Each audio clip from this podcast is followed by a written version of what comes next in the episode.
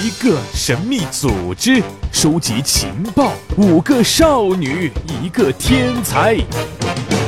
欢迎进入元气少女情报局。Hello，大家好，这里是元气少女情报局，用智商捍卫节操，用情商坚守美貌。我是凉凉梁大宝，Big Baby，又跟大家见面啦，哈哈哈哈！从咱们呃每个月来一次，这个不是不是每一个月见一次面啊，差点嘴说秃了啊，我就觉得，哎呦，每到月底的时候就感觉身体被掏空，哎呀，总想跟大家说点什么，但就是不知道要说些什么啊。呃，不过前两天有这么一句话，让我内心发生了极大的触动，那就是前两天。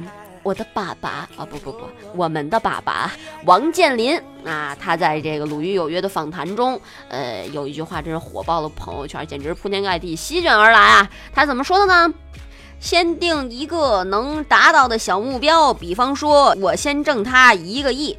Oh my god，真是霸气侧漏啊！那你说这有钱人的世界观和金钱观到底是什么呀？看完这俩截图之后，我根本一点点都不懂。土豪心中的一粒星辰，却是我心中整个世界呀！啊啊啊,啊！于是嘞，作为吃瓜群众啊，不明真相的吃瓜群众，我们纷纷为自己立下了一个 flag 啊！有人是这么说的：买房版。想要在上海立足很容易，先定一个小目标，比方说先在内环买套别墅。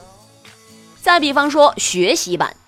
想要成为学霸很容易，先定一个小目标，比方说考个全校第一。减肥版，想要减肥很简单，先定一个小目标，比方说，嗯，先一个月不吃饭。交通版，哎，想要出门不挤地铁公交很简单，先定一个小目标，比方说，嗯，先买一辆兰博基尼吧。呃，看完这些个小目标，Big Baby 只想说，这些目标也太大了吧，也太难了。那实际上，武力爸爸王健林他为什么要提出这样的小目标呢？呃，其实是因为在采访中，他对心有多大，舞台有多大。哎，您怎么看这一个问题？他提出了自己的看法，要以小见大。那其实这些所谓的豪言壮语，也并不是因为他仅仅的一时头脑发热。就比如说，他曾经还在节目中这样说过：“我这辈子一定要拥有这栋楼。”他表示，如果人生连目标都达不到，那就是白混。所以，人的目标是一点点变大的，情怀也是一点点变大的。再比如说，他还说过这样的话：“我们的目标就是让上海迪士尼二十年内赢不了利，只要万达进入的领域，别人就别想跟我争第一。”而且，接下来我要说的这句话，应该说更是让全体中国人民跟着他一起沸腾。一件事，中国人说行，这个事儿就行了，迟早一天，中国标准成为世界标准。而且在采访的时候，王健林还表示，如果要成为一个超级的企业或者一个卓越的企业，我认为最最重要的就是品质，并且一定要做别人没有做过的事儿。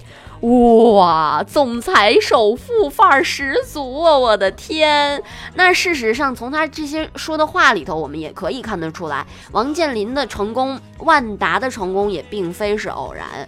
虽然我只想说这些话，呃，就像毒鸡汤一样，但是我能够认定，钱真的是万达的。不过话说回来，如果说你能够实现给自己定下的小目标，而且无论期间的这个道路是多么的艰难险阻，只要你达到这个目标了，那么你就是最棒的，你就是 number one，对不对？